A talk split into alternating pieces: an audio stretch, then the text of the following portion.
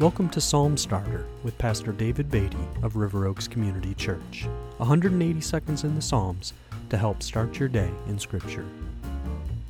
We come to Psalm 90 again today. The heading of Psalm 90 tells us that it is a prayer of Moses, the man of God, the only such psalm that we find in the book of Psalms. Verses 1 and 2 read, Lord, you have been our dwelling place in all generations. Before the mountains were brought forth, or ever you had formed the earth and the world, from everlasting to everlasting, you are God. And I'll pick up now in verse 10 of the psalm. The years of our life are 70, or even by reason of strength 80, yet their span is but toil and trouble. They are soon gone, and we fly away. Who considers the power of your anger and your wrath according to the fear of you?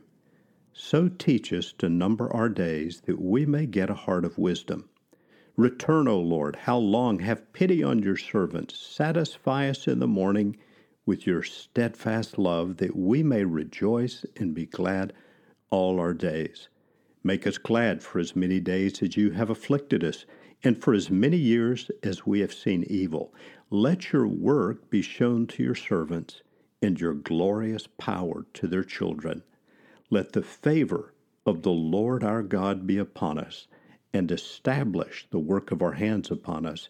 Yes, establish the work of our hands. This prayer of Moses is contrasting the eternity of God with the brevity of a human being's life on earth. And as we draw to the end of Psalm 90, we see these beautiful prayers for using our limited time on earth wisely. In verse 12, so teach us to number our days that we may get a heart of wisdom. In verse 14, satisfy us in the morning with your steadfast love that we may rejoice and be glad all our days. And then in verse 17, let the favor of the Lord our God be upon us and establish the work of our hands upon us. Yes, establish the work of our hands. Would you join me as we pray about these things today? Father, we come today in the name of Jesus Christ. We ask that you would guide us to use our time wisely, that you would teach us to number our days so that we would live with a heart of wisdom from you. We pray that you would satisfy us with your unfailing love that you've shown in Jesus and establish the work of our hands so that it would bear fruit for you and give you great glory. And we pray in your great name. Amen.